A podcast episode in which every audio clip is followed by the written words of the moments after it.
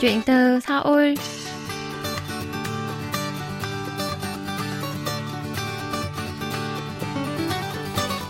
Xin chào mừng quý vị đã quay trở lại với Minh Phương và đây là chuyên mục Chuyện từ Seoul được phát sóng trên đài phát thanh quốc tế Hàn Quốc KBS World Radio. Khách mời của chúng ta hôm nay là chị Nguyễn Thị Thu Phương, một cô dâu Việt Nam đang sống tại thành phố Daejeon, tỉnh Nam Trung Jeon, miền Trung Hàn Quốc. Từ tháng 10 năm 2018, chị trở thành thông dịch viên người Việt duy nhất tại một bệnh viện phụ sản tại thành phố Daejeon. Công việc chính của chị là hỗ trợ những chị em phụ nữ khi theo dõi thai kỳ, chuẩn bị cho việc sinh nở và khám phụ khoa. Hiện tại, số bệnh nhân người Việt mà chị phụ trách hỗ trợ phiên dịch là hơn 100 người, bao gồm cả cô dâu, người lao động và du học sinh.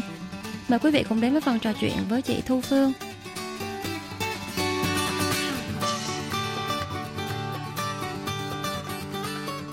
Xin chào các bạn, mình tên là Thu Phương và hiện tại mình đang làm thông dịch cho bệnh viện phụ sản Tê Trơn. Xin chào chị, chị có thể cho biết là cơ duyên đầu tiên đưa chị đến với công việc ở bệnh viện phụ sản này là gì được không ạ? À? làm ở bệnh viện phụ sản Tây Trơn chắc là nó là một cái duyên à, đối với mình bởi vì mình có tận bốn em bé lận qua sau ba lần sinh À, nhưng mà thật ra thì nói như vậy cho nó vui thôi bởi vì khi mà mình sang Hàn Quốc là lúc đó mình có bầu được 6 tháng rồi. Mà trong khi mà đi khám ấy thì mình không hiểu được là bác sĩ nói gì mà chỉ nghe được mỗi cái từ không sao không sao thôi. Thế cho nên là uh, lúc đó mình rất thò mò là em bé phát triển như thế nào hay là tình trạng sức khỏe của mình như thế nào phải kiêng khem cái gì không nhưng mà không thể chia sẻ được với ai cả. Cho nên là khi mà có một người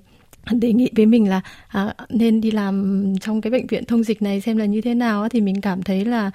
với cái ba lần sinh của mình này với lại cộng với kiến thức mình ở bên Hàn 8 năm thì chắc là một cái cái việc mình làm mình sẽ giúp được các bạn ở Việt Nam các bạn Việt Nam sang Hàn Quốc rất là nhiều cho nên là mình quyết định thử sức và làm việc tại bệnh viện Phụ Sản chị đã chuẩn bị như thế nào cũng như là gặp khó khăn gì trong cái thời gian đầu khi mà đến với lĩnh vực này ạ? À? Ồ thật ra khi mà mới vào bệnh viện đó, thì mình có rất là nhiều khó khăn bởi vì ở Hàn tuy 8 năm thì ờ, cái sinh hoạt thì không gặp vấn nhiều vấn đề nhưng mà khi mà vào làm chuyên ngành ấy à, có những trường hợp các bạn đến hỏi mà mình cũng không biết từ đó là từ gì cho nên là sau mình à, khi vào đó là mình chuẩn bị giấy vào khi mà trị liệu ấy yeah. Dạ. hỏi bác sĩ là à, đây là từ gì và nhờ bác sĩ giải thích cho và sau đó thì mình lại lên trang Google của Việt Nam mình tìm những cái tài liệu về sản khoa của Việt Nam nè sau đó lại tìm những cái tài liệu của Never của Hàn Quốc và à, thông qua YouTuber hay cái nọ cái kia đó để mình tìm ra được một cái từ nó sát nghĩa nhất à, để còn giải thích cho chị em một cách chính xác nhất chị có còn nhớ là cái từ một trong số những cái từ mà khiến chị mất nhiều thời gian khi mà tìm kiếm nhất là gì được không ạ? À? À, có một từ nó làm cho mình rất là đau đầu đó là cái từ mà viêm tử cung à, hay là một cái từ khác ở Việt Nam gọi là viêm lộ tuyến tử cung thì ở Việt yeah. Nam mình nó chia ra làm hai cái từ đó. Thế nhưng mà khi mà mình tìm cái từ mà viêm lộ tuyến tử cung thì cái từ lộ tuyến là cái gì thì mình không thể biết được á cho nên là mình lại phải tìm sang tài liệu tiếng Anh xong lại tìm sang tiếng tiếng Hàn nhưng mà tiếng Hàn thì người ta chỉ có một cách nói thôi á yeah. Dạ. cho nên là cái từ đó mà nó đã để lại cho mình nhiều cái ấn tượng nhất còn trong à, quá trình mà những à, phụ nữ mà khi mà đi khám thai hoặc là trong quá trình sinh con thì có những cái từ đặc thù này nhỉ à, có một cái từ đặc thù đó là cái từ mà bong nhau thai sớm ấy ừ. thì cái từ này rất là nguy hiểm bởi vì khi mà mình gọi là đẻ non đấy khi mà có hiện tượng này mình sẽ đẻ non cho nên là à, cái từ này là một từ rất nguy hiểm mà thật ra lúc đầu mình cũng không biết cái từ đó là gì mà sau đó tìm ra nó gọi là thế ban chô ký băng ni và cái từ đó cũng là một cái từ nó mang lại rất là nhiều ấn tượng với mình. Đúng rồi bây giờ nếu mà chỉ nghe từ tiếng hàn thôi thì sẽ không thể hình dung chính xác nó là gì. À, đúng rồi. À, Minh Phương được biết là ở bệnh viện hiện tại là chị làm được 2 năm và số lượng bệnh nhân mà chị phụ trách uh, hỗ trợ và phiên dịch đã lên đến vài trăm người rồi. Thì uh, chủ yếu những bệnh nhân mà tìm đến với bệnh viện chị là những người nào ạ? à? À, bệnh nhân mà tìm đến với bệnh viện mình thì đại đa số là các bạn kết hôn di trú này các bạn du học sinh hay là các bạn sang đây học cái chương trình giáo sư chẳng hạn đó yeah. Dạ. à, hoặc là thỉnh thoảng cũng có trường hợp như các bạn khách du lịch cũng ghé qua nữa Và được biết là ở Hàn Quốc thì việc à, chăm sóc và theo dõi sức khỏe cho các bé gái ở độ tuổi vị thành niên rất là được à, chú ý và rất là hệ thống. Vậy chị có thể giới thiệu thêm về điều này được không ạ? À? À, đối với cái việc chăm sóc sức khỏe của Hàn của những bé gái Hàn Quốc á, thì mình thấy có một cái ưu điểm rất là tốt bởi vì người ta chăm sóc từ cái tuổi vị thành niên này trước khi mà bị hành kinh lần đầu á thì có mình có thể đến bệnh viện để tư vấn với bác sĩ và thông qua đó bác sĩ có thể giải thích cho các em bé là tại sao lại có cái trường hợp như thế này tại sao mình lại có hiện tượng như thế này. Và à, mình cũng nghĩ rằng đây là một cái phương pháp giáo dục giới tính gián tiếp rất là tốt mà các bạn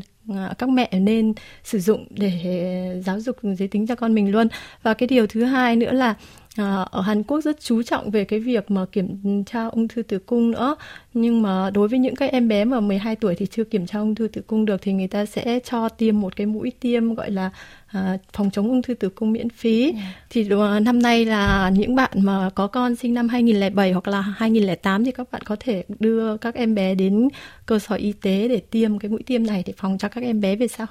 và uh, chị có thể cho em hỏi là với những bà bầu khi mà đến theo dõi thai kỳ tại bệnh viện của chị thì công việc hỗ trợ của chị là như thế nào được không ạ? À? À, đối với những bà bầu thì mình sẽ chăm sóc cho các bạn từ lúc đầu bởi vì à, mình như là một người y tá đi theo các bạn từ đầu thai kỳ đến cuối thai kỳ thì khi mà đến thì mình sẽ giới thiệu về hệ thống của bệnh viện như thế nào này ví dụ mà trong cái trường hợp mà đau khẩn cấp thì là đi đâu đi đâu hay như thế nào đó À, đối với các bạn mà mới đến á, thì mình sẽ ừ, có một cái lịch trình là à, bạn này 8 tuần phải khám những cái gì cái gì thì mình sẽ dặn các bạn thế và lần sau làm những cái gì. À, hầu như là mình sẽ đi theo các bạn suốt thai kỳ cho đến lúc mà sinh con luôn. Và ở bệnh viện mình cũng có cái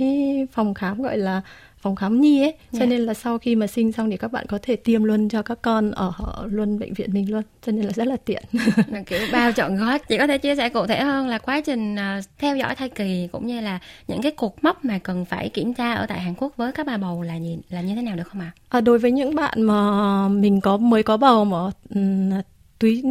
thai nó chưa vào tổ á thì lúc đó mình sẽ thường là hai tuần đi khám một lần. Sau đó thì từ những khi mà em bé vào tử cung ổn định rồi thì mình sẽ làm 4 tuần một lần. Và ngoài ra thì còn có những cái cột mốc khám quan trọng gồm có 5 lần khám. Thứ nhất là uh, kiểm tra máu giai đoạn đầu. Thì lúc đó gần như là khám sức khỏe tổng quát đó. Yeah. uh, để xem là cái chỉ số sức khỏe của mẹ về kỹ năng gan thận như thế nào. À, thiếu máu tiểu đường ra làm sao mình có thiếu vitamin D không để bổ sung ngay từ đầu này. À, và tiếp theo giai đoạn thứ hai cái mốc thứ hai là tuần 12 mình sẽ kiểm tra à, dị tật lần 1 và đến tuần 16 là kiểm tra dị tật lần 2 tuần 20 thì mình sẽ kiểm tra các loại vi khuẩn ở âm đạo xem là có vi khuẩn gì ảnh hưởng đến ối của em bé hay không. Và đến tuần 24 thì chúng ta sẽ kiểm tra tiểu đường Ờ, và cái cộng theo là kiểm tra siêu âm hình thái thì thông qua kiểm tra siêu âm hình thái thì sẽ biết được là em bé nó có dị tật gì hay không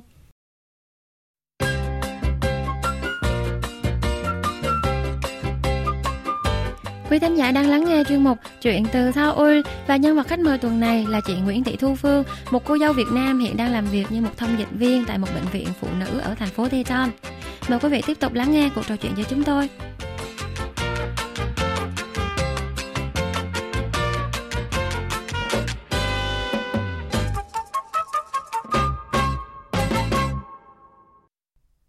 Vậy chị có thể cho một cái à, chị có nhận xét như thế nào về sự khác biệt giữa cái việc theo dõi và sinh con tại Hàn Quốc với việc theo dõi thai kỳ và sinh con ở Việt Nam được không ạ? À, đối với ở Hàn Quốc thì được uh, chăm sóc từ đầu rất là triệt để. À, ví dụ như là thường khi mà chúng ta có kế hoạch kết hôn á, thì chúng ta sẽ kiểm tra cái gói gọi là wedding comchin ấy, thì cái đó gọi là kiểm tra tiền hôn nhân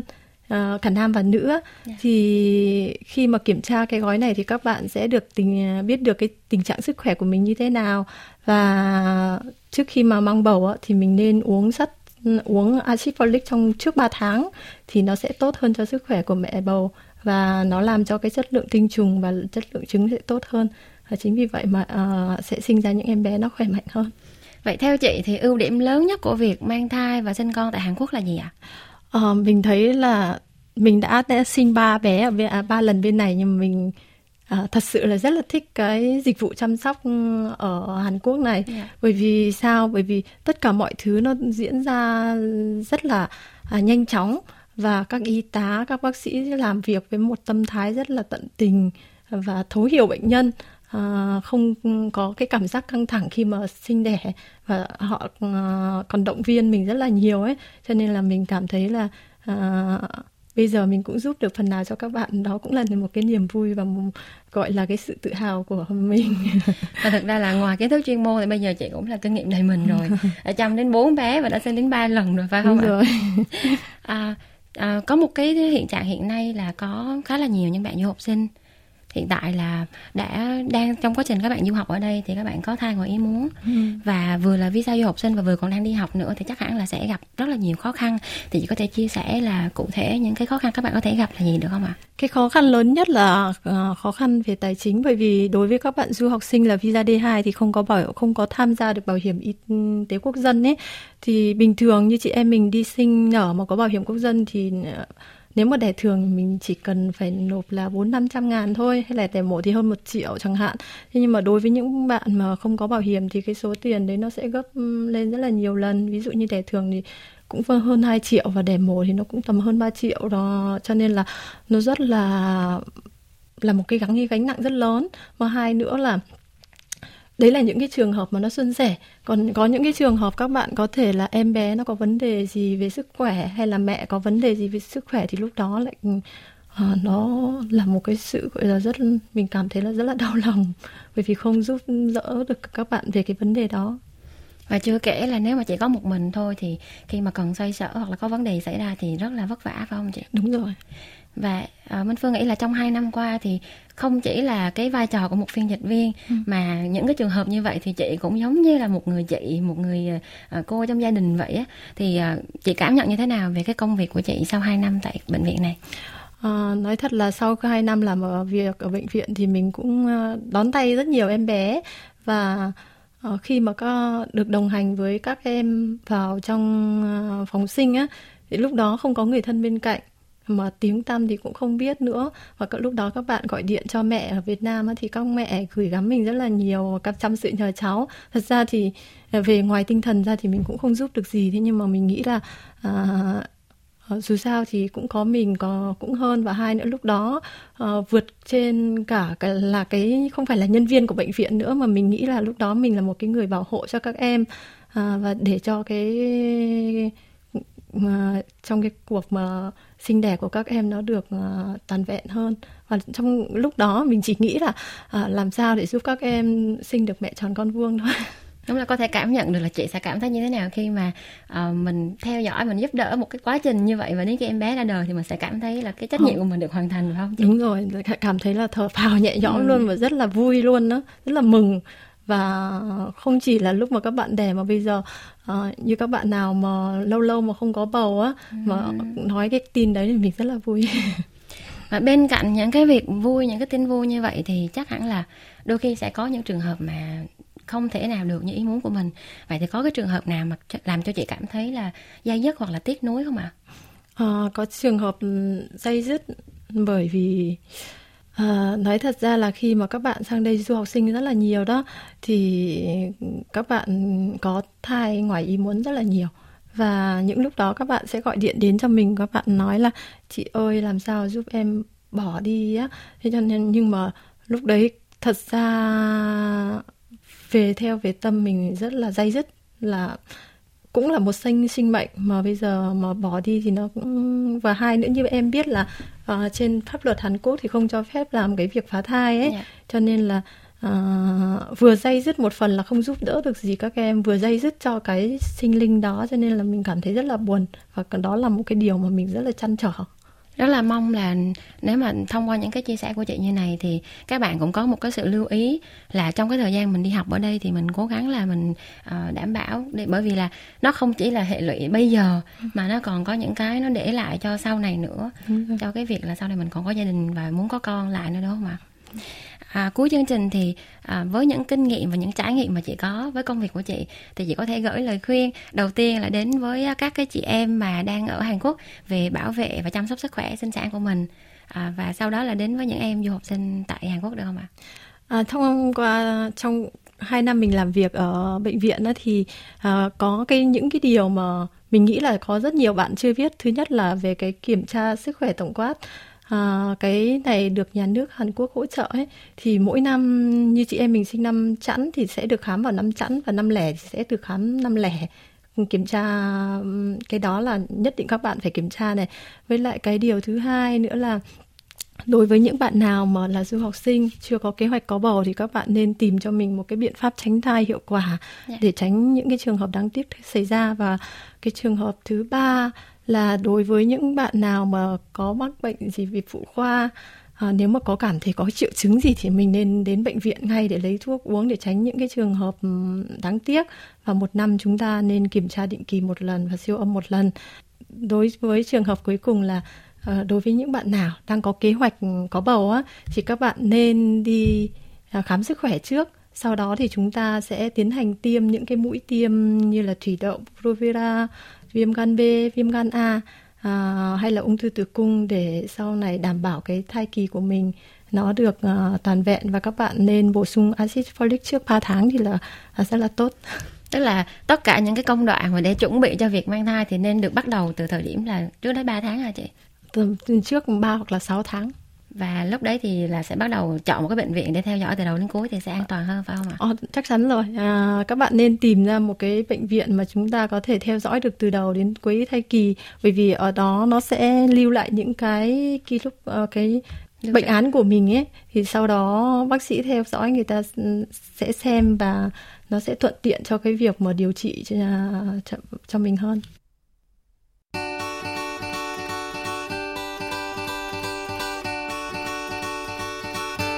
Quý thính giả thân mến, chuyên mục chuyện từ Seoul tuần này xin được phép lại tại đây. Minh Phương xin cảm ơn quý vị đã quan tâm theo dõi và hẹn gặp lại quý vị vào tuần sau.